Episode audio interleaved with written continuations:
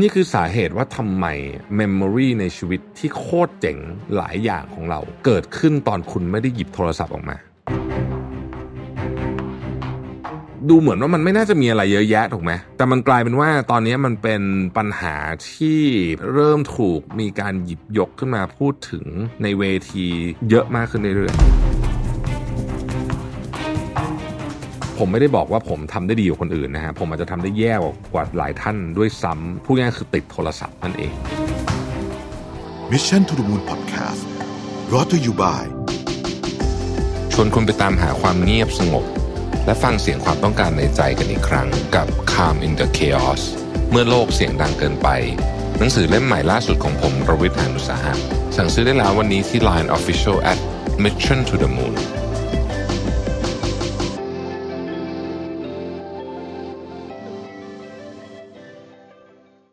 วัสดีครับยินดีต้อนรับเข้าสู่ Mission to the Moon Podcast นะครับ คุณอยู่กับโรวิทยานุสาหะครับ วันนี้จะเอาหนังสือชื่อ Smartphone Brain มาชวนคุยกัน หนังสือเล่มนี้พยายามจะพูดถึงความสัมพันธ์ของเรากับไอ้โทรศัพท์มือถือเนี่ย ซึ่งดูเหมือนว่ามันไม่น่าจะมีอะไรเยอะแยะถูกไหมแต่มันกลายเป็นว่าตอนนี้มันเป็นปัญหาที่ผมต้องบอกว่าเริ่มถูกมีการหยิบยกขึ้นมาพูดถึงในเวทีที่มีการคุยเรื่อง สังคมอะไรพวกเนี้ยเยอะขึ้นมากขึ้นเรื่อยๆ สถิติบอกว่ามนุษย์เราจับสมาร์ทโฟน 2,600 ครั้ง เราเช็คสมาร์ทโฟนตลอดเวลาที่ตื่น หรือบางทียังไม่ตื่นดีด้วยซ้ำสถิติที่แบบ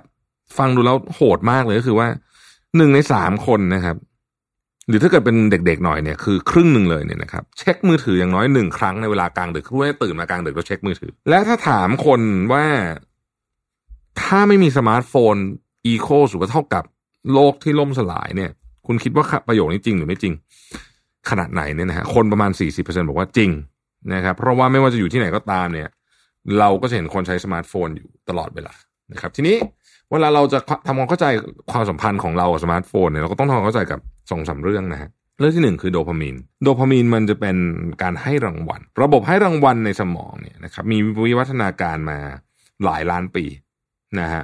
จริงๆมันมาคู่กับความเครียดนะครับ สังคมปัจจุบันคือโลกที่ทั้งสองระบบนี้ต่างไม่รู้จักกัน ในระบบให้รางวัลโดพามีนมีบทบาทสำคัญอย่างยิ่ง ในการทำให้มนุษย์อยู่รอดและสืบทอดเชื้อสายได้นะครับพูดอีกอย่างคือไม่ใช่เรื่องแปลกที่โดพามีนจะเพิ่มขึ้นเพราะอาหารหรือการทำสิ่งที่ทำให้คนอยู่รอดต่อไปได้ เช่นการมีเพศสัมพันธ์หรือการคบหาผู้คนเนี่ยทำให้โดพามีนออกมาเพราะว่านั่นคือสิ่งที่วิวัฒนาการต้องการให้เราทำแต่สมาร์ทโฟนก็ทำให้โดพามีนเพิ่มขึ้นเช่นกันนะครับ นี่คือสาเหตุว่าทำไม เวลาเราดูสมาร์ทโฟน มันถึงไปแฮ็กสมอง แล้วก็ไปส่งไปที่กลไกในการให้รางวัลเลย แล้วการที่ทำให้เป็นแบบนี้บ่อย ๆ มันทำให้เราติดมือถือนั่นเอง นี่คือว่าทำไมถึงติดมือถือก็เพราะว่าเราติดโดพามีน สมองเราไม่ได้ถูกออกแบบมาให้มีการหลั่งสารโดพามีนบ่อยขนาดนี้พอยมันคือตรงนี้นะฮะซึ่งเดี๋ยวเดี๋ยวจะเล่าต่อในหนังสือว่าเป็นยังไง อีกการหนึ่งเขาเรียกว่า novelty bias หรือว่าสมองเนี่ยสนใจสิ่งใหม่เสมอนะครับ หากมองในแง่ของวิวัฒนาการเนี่ยก็ไม่ใช่เรื่องแปลกที่มนุษย์จะสนใจสิ่งใหม่ๆนะครับเราพยายามทำความเข้าใจอย่างลึกซึ้งต่อสิ่งที่อยู่รอบข้างนั่นคือสิ่งใหม่นะนะฮะแล้วก็พยายามหาวิธีการในการจัดการสถานการณ์เหล่านั้น ตั้งแต่การล่าสัตว์ไปจนถึงทุกวันนี้คือจะแก้ปัญหาโลกร้อนยังไงอะไรแบบนี้เป็นต้นนะครับ ยิ่งเราเข้าใจสภาพแวดล้อมเท่าไหร่เนี่ยโอกาสในการรอดชีวิตก็เพิ่มมากขึ้นผมขีดเส้นใต้เส้นนี้เลยนะด้วยเหตุนี้ ธรรมชาติจึงมอบสัญชาตญาณในการค้นหาข้อมูลใหม่ๆให้กับมนุษย์ เพราะถ้าเกิดคุณไม่พยายามทำความเข้าใจสภาพแวดล้อมของคุณ ซึ่งมันเป็นของใหม่ตลอดเวลาเนี่ยนะฮะโอกาสในการรอดชีวิตของคุณก็จะน้อยลงธรรมชาติเราไม่อยากให้เป็นแบบนั้น สารเคมีในสมองชนิดใดที่อยู่เบื้องหลังสัญชาตญาณนี้นะครับคุณก็คงพอนึกออกแล้วมันคือโดพามีนนั่นแหละนะครับเมื่อมนุษย์ได้เรียนรู้สิ่งใหม่สมองจะหลั่งโดพามีนออกมาเราชอบนะฮะสมองไม่ได้เพียงต้องการข้อมูลใหม่ทั่วไป แต่ต้องการข้อมูลเกี่ยวกับสภาพแวดล้อมหรือเหตุการณ์ใหม่ ๆ ด้วย ในสมองมีเซลล์ที่สร้างโดพามีน ซึ่งจะทำให้มีปฏิกิริยาตอบสนองเฉพาะกับสิ่งใหม่ ๆ แต่ไม่มีปฏิกิริยาตอบสนองกับสิ่งที่เรารู้ดีอยู่แล้วนะครับ อย่างเช่น ถนนหน้าบ้านเนี่ยมันมีโดพามีนนะฮะบุกปลุกแล้วโดพามีนไม่ได้นะครับ การที่เรามีเซลล์ผลิตโดพามีน ซึ่งสนใจใคร่รู้สิ่งใหม่ๆตลอดเวลา เช่นสภาพแวดล้อมใหม่เนี่ยหมายความว่าสมองจะได้รับรางวัล เมื่อได้รับข้อมูลใหม่ มนุษย์เกิดมาพร้อมกลไกของแรงกระตุ้น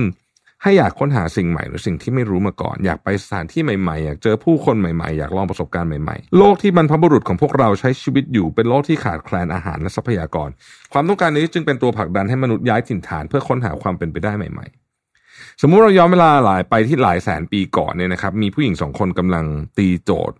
ที่ไม่มีวันสิ้นสุดเรื่องการหาอาหาร ฝ่ายหนึ่งมีแรงกระตุ้นในการค้นหาสิ่งใหม่ เช่นสถานที่หรือสภาพแวดล้อมใหม่ ในขณะที่ผู้หญิงอีกคนหนึ่งไม่มีคนแรกก็ย่อมมีโอกาสที่จะได้อาหารแล้วก็รอดตายมากกว่า เพราะการเคลื่อนย้ายตัวเองมากเท่าไหร่ก็มีโอกาสจะเจออาหารสูงมากขึ้นเท่านั้น ทีนี้ fast forward มาในยุคปัจจุบันโดยพื้นฐานแล้ว สมองยังคงอยู่ในสภาพเดียวกันกับสมัยก่อน แต่ว่ามีคือยังมีความต้องการที่จะค้นหาสิ่งใหม่นะฮะแต่มันมีความหมายเหนือไปกว่าแค่การอยากเห็นสานที่ใหม่ๆ นั่นคือความต้องการเข้าถึงความรู้ใหม่ๆ นะครับที่คอมพิวเตอร์หรือสมาร์ทโฟนหามาให้เรา ทุกครั้งที่เราเปิดดูหน้าเว็บเพจต่างๆ บนคอมพิวเตอร์หรือสมาร์ทโฟน สมองจะหลั่งโดพามีนออกมา สิ่งนี้เองที่ทำให้เราชอบการคลิกหน้าจอมากนะฮะหน้าถัดไป content ถัดไปอะไรอะไรอะไรถัดไปเนี่ยนะครับ notification ถัดไปเราจึงชอบมาก เรื่องที่สามคือ สมองชอบคำว่าอาจจะมากนะครับ สิ่งที่ทำให้ระบบการให้รางวัลทำงานอย่างแข็งขัน ไม่ใช่เงินอาหารเพศสัมพันธ์การยอมรับหรือประสบการณ์ใหม่ แต่เป็นความคาดหวังต่อสิ่งนั้นนะครับ ไม่มีอะไรที่จะผลักดันศูนย์กลางการให้รางวัลหรือว่า reward center ได้ดีไปกว่าความคาดหวังที่ว่าอาจจะมีอะไรบางอย่างเกิดขึ้นนะฮะในปี 1930เนี่ยมีการทดลองกับหนู ให้กดปุ่มแล้วมีอาหารออกมา แต่ผมก็ต้องขอพูดตรงนี้นิดนึงก่อนนะว่าเออหนูกับคนไม่เหมือนกันนะฮะคือมันเป็นการให้คือเปรียบเทียบได้ แต่ว่าไม่ไม่ร้อยเปอร์เซ็นแต่ว่าโอเคแหละเราเข้าใจคอนเท็กซ์ว่าเขาพยายามจะพูดอะไร กดออกมานะฮะ เราพบว่าหนูจะกดปุ่มบ่อย ในกรณีที่เราทำให้อาหารออกมา แค่บางครั้ง คือบางทีก็ได้บางทีก็ไม่ได้นะฮะหนูจะกดปุ่มอย่างเอาเป็นเอาตายมากที่สุดในช่วงที่มีอาหารออกมาประมาณร้อยละสามสิบถึงเจ็ดสิบเปอร์เซ็นของจำนวนที่กดนะครับยี่สิบปีให้หลังก็มีการทดลองกับลิง โดยให้น้ำผลไม้ไหลออกมาเล็กน้อยเมื่อได้ยินเสียงอะไรบางอย่าง ปริมาณของโดพามีนของลิงจะสูงขึ้นทันทีเมื่อได้ยินเสียงและยังมีปริมาณสูงกว่าเวลาได้ดื่มน้ำผลไม้อีก คือการคาดหวัง ว่าจะได้อะไรเนี่ยเอฟเฟกของมันมากกว่าเวลาเราทำกิจกรรมนั้นจริง ๆ อีกนะฮะสิ่งที่เราเข้าใจได้จากการทดลองนี้คือโดพามีนไม่ใช่สารแห่งรางวัลที่ทำให้เราอารมณ์ดี แต่เป็นตัวที่สื่อสารกับเราว่าเราควรจดจ่อกับอะไร นอกจากนี้ยังพบว่าเวลาได้ยินเสียงแต่น้ำผลไม้ออกมา แค่บางครั้งกับทำให้ปริมาณโดพามีนสูงขึ้นมากกว่ามีน้ำผลไม้ออกมาทุกครั้งนะครับ โดโดพามีนจะออกมากที่สุดเวลาที่โอกาสในการได้รับน้ำผลไม้คือ 50%สิ่งที่พบในหนู ลิงเนี่ยนะครับพบว่าในมนุษย์ก็เช่นเดียวกัน จากการให้กลุ่มทดลองจับฉลากแลกรับเงินสดเนี่ยเราพบว่าในกรณีที่ได้เงินสดทุกครั้งเนี่ยโดพามีนจะเพิ่มขึ้นไม่มากเท่าไหร่ แต่ถ้าเกิดรู้บ้างว่าได้บ้างไม่ได้บ้าง หรือมีโอกาสจะได้หรือไม่ได้เนี่ยอันเนี้ยโดพามีนจะเพิ่มขึ้นสูงมากกว่านะครับเพราะฉะนั้นการเกิดความคาดหวังในอนาคตนะฮะจึงทำให้โดพามีนเพิ่มสูงขึ้นนี่อาจจะเป็นสาเหตุว่าทำไมเวลาเราซื้อลอตเตอรี่เราถึงมีความสุขตอนซื้อ ทั้งทั้งที่รู้ว่าโอกาสถูกมันน้อยมากนะฮะคนเราน่าจะชอบสิ่งที่แน่นอนมากกว่าสิ่งที่ไม่แน่นอนไม่ใช่เหรอนั่นคือคำถามนะฮะแล้วทำไมสมองเราถึงหลั่งโดพามีนมากกว่าในกรณีที่ผลลัพธ์ไม่แน่นอนนะครับไม่มีหลักฐานชัดเจนร้อยเปอร์เซ็นในเรื่องนี้เรายังไม่สามารถอธิบายเรื่องของสมองได้หนึ่งร้อยเปอร์เซ็นแม้ว่าปัจจุบันมันมีเครื่อง fMRI ซึ่งตอบคำถามอะไรได้เยอะมากเกี่ยวกับเรื่องพวกนี้เนี่ยนะฮะแต่ว่าคำอธิบายที่น่าเชื่อถือที่สุดนะเพราะว่าเป็นเพราะว่าหน้าที่ที่สำคัญที่สุดของโดพามีนคือการถ่ายทอดแรงจูงใจ ในการทำพฤติกรรมให้กับมนุษย์นั่นเอง คือถ้าเราไม่มีแรงจูงใจ เราก็สูญพันธุ์ไปหมดเรียบร้อยล้วนะฮะคำว่าไม่แน่ว่าไม่แน่ว่าทำให้เราเรียกร้องหาสมาร์ทโฟนนะครับ ลองนึกถึงภาพบรรพบุรุษของคุณกำลังยืนอยู่หน้าต้นไม้ ที่นานๆจะออกผลสักครั้ง การยืนอยู่บนดิน ย่อมมองไม่เห็นว่ามีผลไม้หรือเปล่าเลยต้องปีนขึ้นไปดู ถ้าปีนขึ้นไปดูแล้วไม่มีผลไม้ สิ่งสำคัญคือการปีนต้นอื่นนะฮะคนที่ปีนแล้วพบว่าไม่มีผลไม้แล้วยังแล้วก็ปีนต้นใหม่อย่างไม่ย่อท้อเนี่ยนะครับ เดี๋ยวก็จะได้ผลไม้นะฮะแล้วก็ทำให้เรามีโอกาสอยู่รอดมากขึ้นกฎแห่งธรรมชาติ มีสิ่งที่คาดการไม่ได้อยู่มากนะครับ ต้นไม้ที่นานๆจะออกผลสักครั้งถือเป็นตัวอย่างที่ดี เราไม่มีทางรู้ล่วงหน้าเลยว่าเราจะได้รับรางวัลในการปีนครั้งนี้หรือไม่ การที่โดพามีนเพิ่มขึ้นสูงอย่างรวดเร็วจากผลลัพธ์ที่ไม่แน่นอนนี้ น่าจะมีหลักการเช่นเดียวกับเวลามีข้อมูลใหม่มาอยู่ตรงหน้านะครับ แม้ว่าจะไม่รู้ว่าจะได้รางวัลหรือไม่ เราก็ยังคงค้นหาต่อไปด้วยแรงกระตุ้นแบบเนี้ยความชื่นชอบในผลลัพธ์ที่ไม่แน่นอน ซึ่งมีอยู่แล้วในตัวมนุษย์คือสิ่งที่ก่อให้เกิดปัญหาในยุคปัจจุบัน เช่นการลุกจากสล็อตมชีนหรือว่าโต๊ะพนันในคาสิโนไม่ได้ เพราะว่าเราเฮ้ยครั้งต่อไปอาจจะชนะก็ได้นะครับทั้งทั้งที่ดูว่าการพนันเนี่ยคำนวณด้วยสถิติด้วยการมีเหตุผลแล้วเนี่ยยังไงยังไงเนี่ยมันก็แพ้อยู่แล้วนะฮะแต่หลายคนเนี่ยจัดการกับเรื่องนี้ไม่ได้จนกลายเป็นโรคติดการพนันนะครับบางคน บอกว่าให้ขอยตาตานี้ชนะแน่อะไรแบบนี้เป็นต้นนะครับ ผู้ที่ใช้ประโยชน์จากระบบนี้อย่างชาญฉลาดเนี่ยไม่ใช่เพียงบริษัทเกมหรือคาสิโนเท่านั้นนะฮะการที่เราอยากหยิบสมาร์ทโฟนขึ้นมาทันทีที่ได้ยินเสียง notification ข้อความอีเมลก็มาจากสาเหตุนี้เช่นเดียวกันนะครับ เพราะคิดไปว่าอาจจะเป็นเรื่องสำคัญ ส่วนใหญ่แล้วปริมาณโดพามีนจะเพิ่มขึ้น ตอนได้ยินเสียงแจ้งเตือนมากกว่าตอนอ่านอีเมลหรือข้อความจริงๆซะอีกโซเชียลมีเดียเป็นผู้กระตุ้นศูนย์กลางการรับรางวัลนะครับ นอกจากบริษัทเกม หรือว่าผู้ผลิตสมาร์ทโฟนแล้วเนี่ยยังมีธุรกิจที่ใช้ประโยชน์จากความชื่นชอบในผลลัพธ์ที่ไม่แน่นอน ได้อย่างชาญฉลาดนั่นก็คือโซเชียลมีเดียนั่นเองนะครับไม่ว่าจะเป็น Facebook Instagram Snapchat หรืออะไรก็แล้วแต่ล้วนทำให้เราเนี่ยอยากหยิบสมาร์ทโฟนขึ้นมาดูว่ามีเรื่องสำคัญใหม่ๆไหมมีคนกดถูกใจที่เราโพสต์ไปเมื่อกี้เยอะหรือยังนะฮะ เพราะว่านอกจากจะจูงใจระบบการให้รางวัลอย่างดีเยี่ยมแล้วเนี่ยยังช่วยเติมเต็มการเป็นที่ยอมรับในเชิงดิจิทัลด้วยนะครับ อืม เรามีตัวตนอีกตัวตนหนึ่งในเชิงดิจิทัลจริงๆผมเคยพูดไปแล้วในพอดแคสต์ประเด็นนี้แต่ว่าเราจะพูดซ้ำอีกครั้งหนึ่งว่าผู้พัฒนาโซเชียลมีเดียเนี่ยได้ทำการค้นคว้าเกี่ยวกับระบบการให้รางวัลของมนุษย์อย่างละเอียด และเข้าใจว่าสมองชื่นชมผลลัพธ์ที่ไม่แน่นอนและมีความถี่แค่ไหน ถึงได้ผลดีมากที่สุดนะครับ พวกเขายังรู้วิธีสร้างช่วงเวลาที่น่าประหลาดใจ อยากทำให้คนอยากหยิบสมาร์ทโฟนขึ้นมาไม่ว่าจะเป็นเวลาไหนก็ตาม การที่เราคิดว่าน่าจะมีคนกดถูกใจสักครั้งหนึ่งแล้วเข้าไปดูสักหน่อยดีไหมเนี่ยนะฮะก็มีกลไกเช่นเดียวกับ ไอ้ที่ผมพูดไปเมื่อกี้ในเรื่องการพนันว่าขอเล่นโป๊กเกอร์อีกตา ตานี้แหละจะชนะแน่ๆ โดยมากธุรกิจเหล่านี้นะครับ จะจ้างผู้เชี่ยวชาญด้านพฤติกรรมศาสตร์ และประสาทวิทยาเพื่อสร้างแอปพลิเคชัน หรือทำพวกเรื่องอัลกอริทึมเนี่ย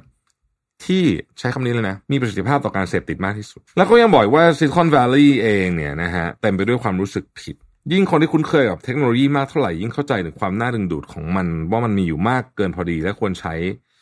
ให้เป็นขอบเขตที่ชัดเจนนะครับ คนในซิลิคอน v วลลีย์เองเนี่ยนะฮะที่คิดเช่นนี้ไม่ได้มีแค่คนเดียวนะครับโทนี่ฟันเดลบุคคลสำคัญจาก Apple ผู้คิดคน iPod และ iPhone ก็เห็นด้วยว่าอุปกรณ์หน้าจอเหล่านี้ทำให้เด็กๆ จดจ่อมากเกินไปนะฮะเขาถึงขั้นเคยให้สัมภาษณ์เลยนะว่า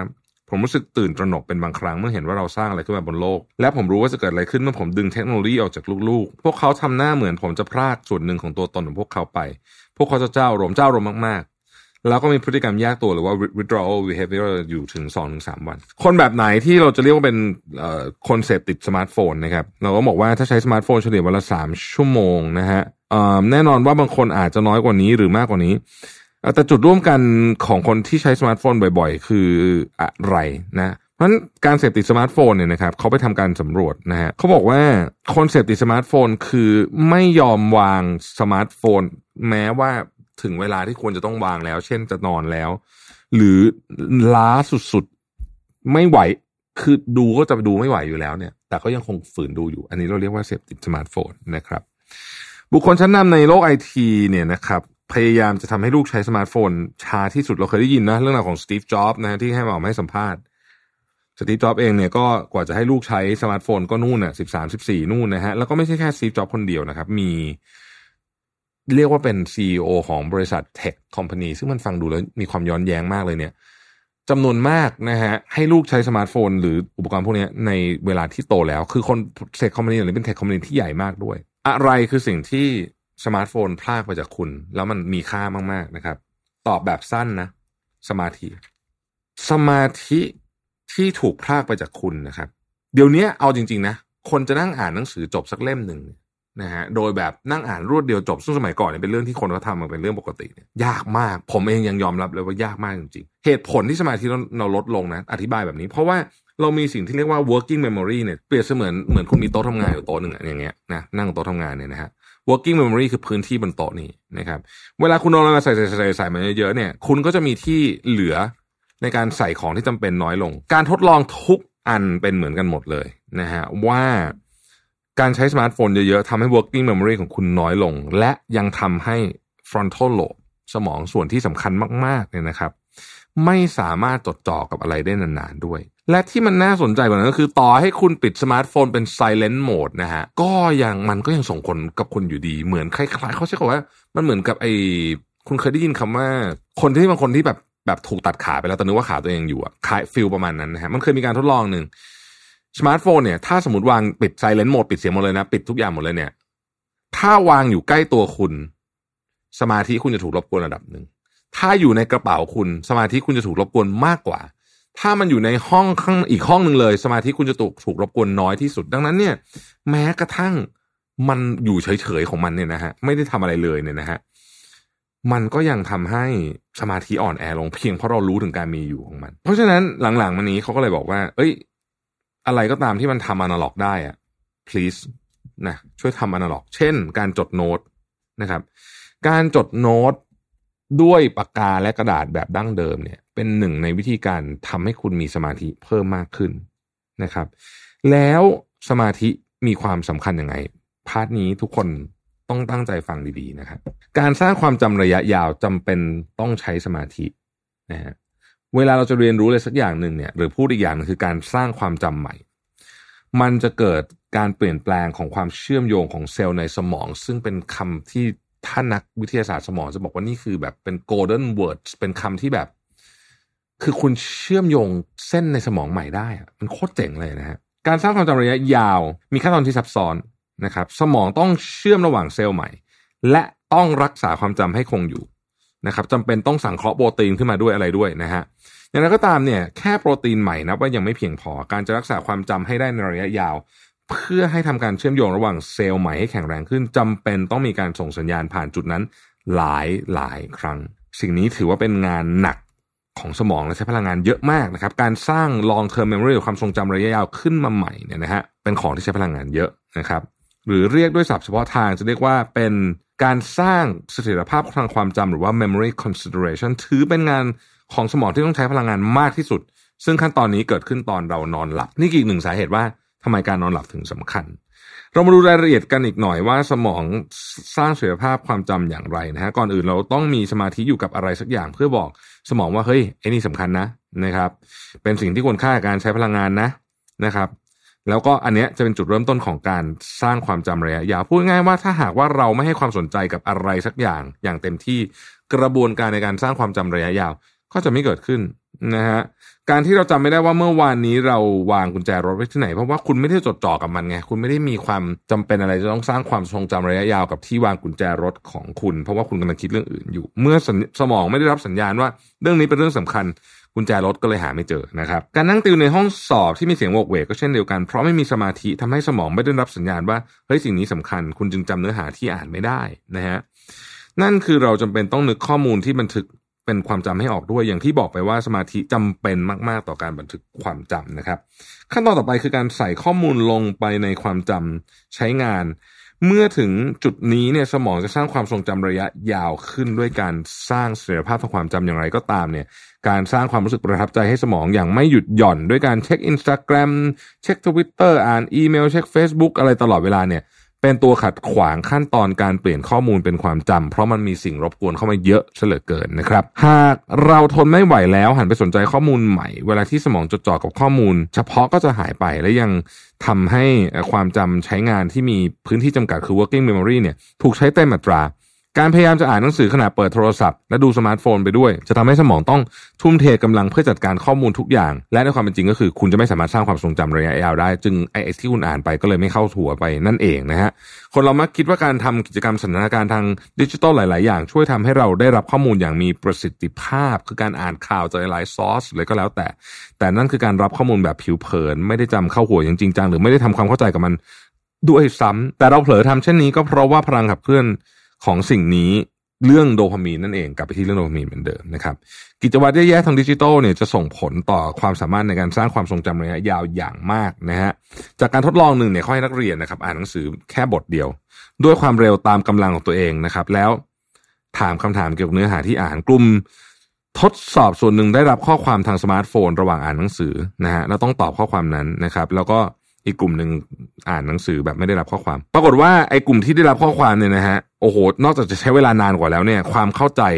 ก็ยังแย่กว่าเยอะมากเลยด้วยนะครับ ถ้าไม่มีสมาธิคุณก็สร้างความทรงจำระยะยาวไม่ได้นะครับ สมองเนี่ย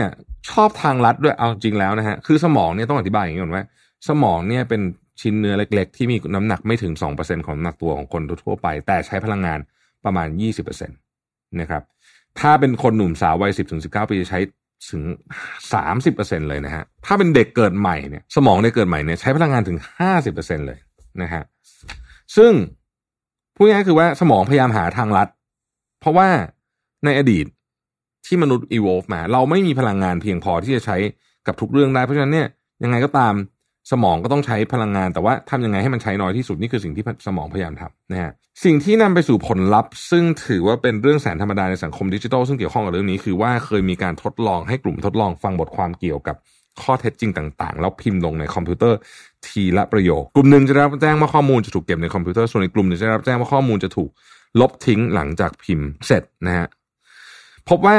คนที่คิดว่าข้อมูลจะถูกเก็บไว้ในคอมพิวเตอร์จะจำได้น้อยกว่าคนที่คิดว่าข้อมูลจะถูกลบทิ้งนี่คือการพยายามอธิบายว่าสมองพยายามหาทางลัด เพราะว่าสมองคิดว่ายังไงข้อมูลจะถูกเก็บอยู่แล้ว จะใช้พลังงานกับสิ่งนี้ไปเพื่ออะไร ซึ่งไม่น่าแปลกใจเลย เพราะว่าสมองเราต้องพยายาม save พลังงานมากที่สุดนั่นเองนะครับ มันมีสิ่งที่น่าสนใจอีกเรื่องหนึ่งเขาเรียกว่า the Google effect นะฮะหรือว่าความจำเสื่อมทางดิจิทัลหรือ digital amnesia หมายถึงว่าสภาวะที่สมอง ไม่พยายามจดจำด้วยตัวเองว่าไอ้เรื่องนี้มันคืออะไร เช่นการสะกดคำเป็นต้น เพราะเรารู้อยู่แล้วว่าเดี๋ยว Google ก็จะช่วยสะกดคำให้เรา แต่มันไม่ใช่แค่นั้นนะฮะ ข้อมูลที่ถูกเก็บไว้ที่อื่นนะครับ สมองจะจดจำสถานที่เก็บข้อมูลมากกว่าตัวข้อมูล โอเค ซึ่งก็อาจจะไม่เป็นไร สิ่งนี้ไม่เพียงทำให้เราไม่นึกข้อมูลไม่ออกเท่านั้น แต่ว่ามันจะทำให้เราไม่เข้าใจด้วยนะฮะ และเรื่องนี้ส่งผลไปถึงเกี่ยวกับวิธีการใช้ชีวิตพวกการถ่ายรูปด้วยนะอ่าเคยมีการทดลองหนึ่งให้กลุ่มทดลองไปเยี่ยมชมพิพิธภัณฑ์ศิลปะ โดย สั่งให้ถ่ายรูปผลงานบางชิ้นกลับมา ส่วนผลงานที่เหลือให้ดูเฉยๆ จากนั้นนำรูปถ่ายจำนวนหนึ่งให้กลุ่มทดลองดูในวันรุ่งขึ้น โดยมีรูปถ่ายผลงานที่ไม่ได้อยู่ในพิพิธภัณฑ์แห่งนี้แทรกเข้าไปด้วยนะครับ เราให้กลุ่มทดลองดูว่ารูปถ่ายเหล่านี้เหมือนผลงานที่ได้ชมจากพิพิธภัณฑ์หรือไม่ ผลปรากฏว่านะฮะกลุ่มทดลองจำผลงานที่ตนไม่ได้ถ่ายรูปไว้ได้ดี แต่ผลงานที่ถ่ายรูปไว้กลับจำไม่ค่อยได้ สมองไม่พยายามบันทึกความทรงจำเกี่ยวกับผลงานที่ถ่ายรูปไว้ เช่นเดียวกับการไม่จดจ่อกับข้อความที่ถูกเก็บไว้ในคอมพิวเตอร์ สมองชอบใช้ทางลัด เพราะว่าต้องใช้พลังงานเยอะใช่ไหมก็เลยคิดว่าในเมื่อดูรูปถ่ายได้แล้วก็ไม่ต้องจำนี่นะผมอยากเบรกทุกท่านตรงนี้นิดนึงนี่คือสาเหตุว่าทำไม memory ในชีวิตที่โคตรเจ๋งหลายอย่างของเรา เกิดขึ้นตอนคุณไม่ได้หยิบโทรศัพท์ออกมา ลองคิดดูจริง ๆ นะฮะ ลองคิดดูจริงๆวันที่คุณไม่หยิบโทรศัพท์ออกมาหยิบถ่ายอาหารเลยอะนะฮะในมื้ออาหารสำคัญ เช่นไปกินอาหารดีๆ แล้วไม่หยิบโทรศัพท์ออกมาเลยเนี่ยนะฮะ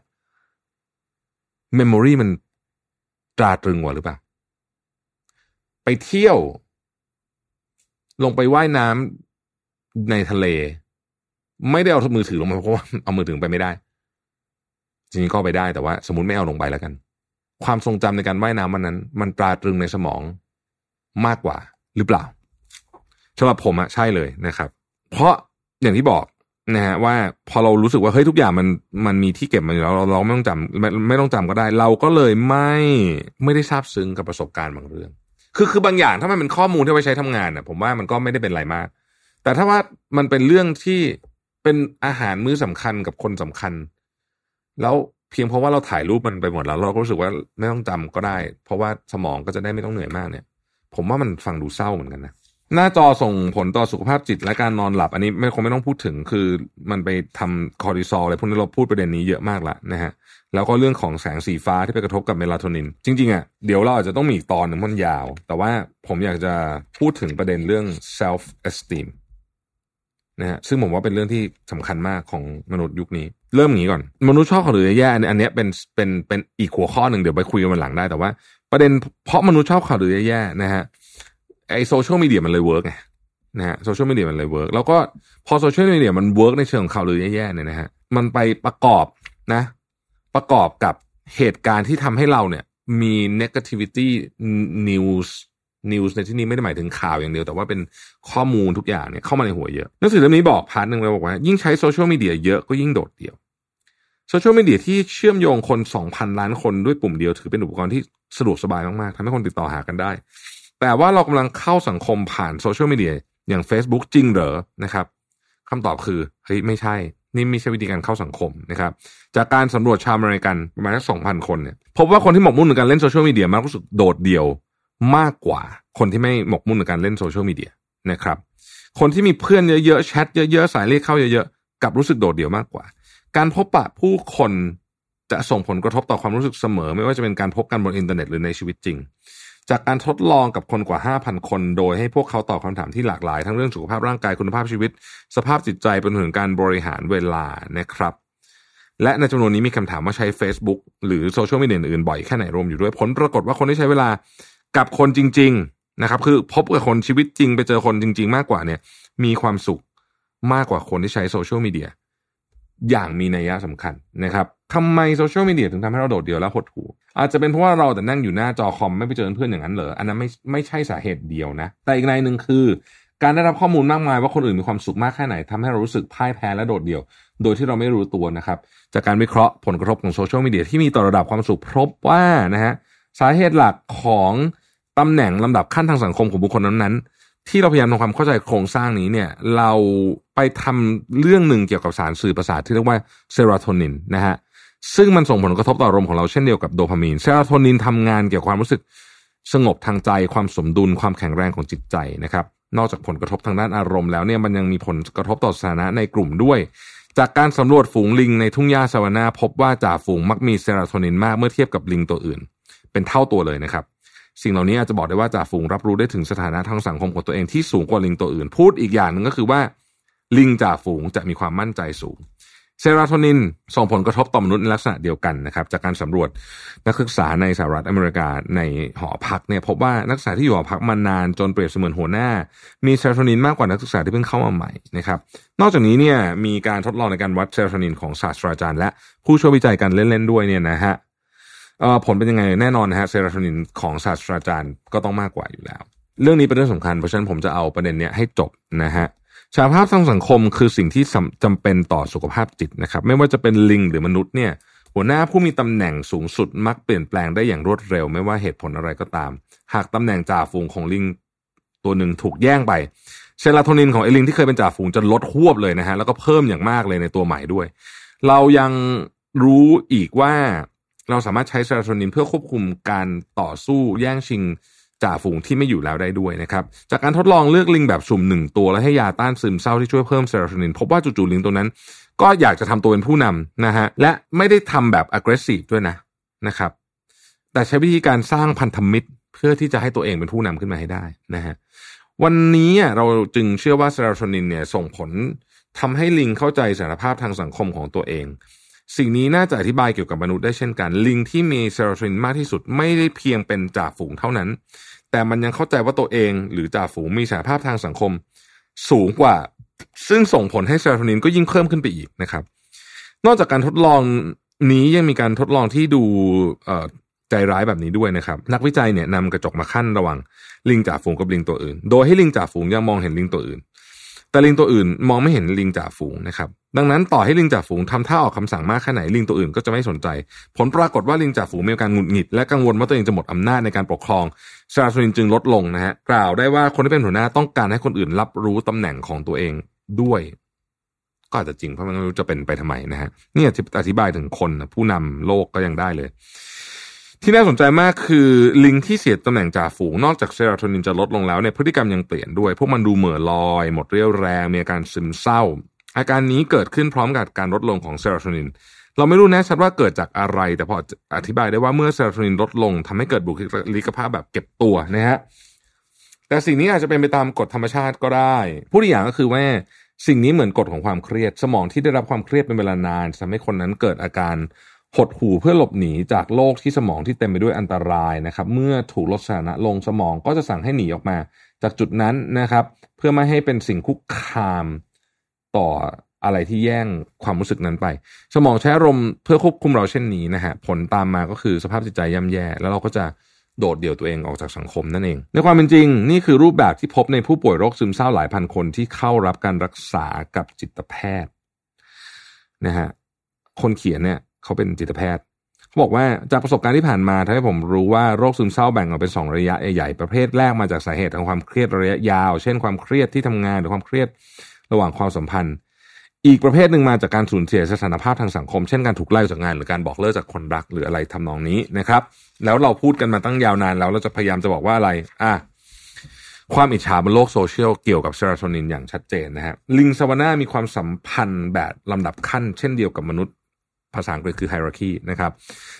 ทั้งลิงซาวาน่าและมนุษย์ต่างจำเป็นต้องมีที่ยืนของตัวเองใน hierarchy นี้นะฮะซึ่งส่งผลต่ออารมณ์ของเราอย่างมาก เพราะเซโรโทนินคือสะพานทางชีววิทยาที่เชื่อมโยง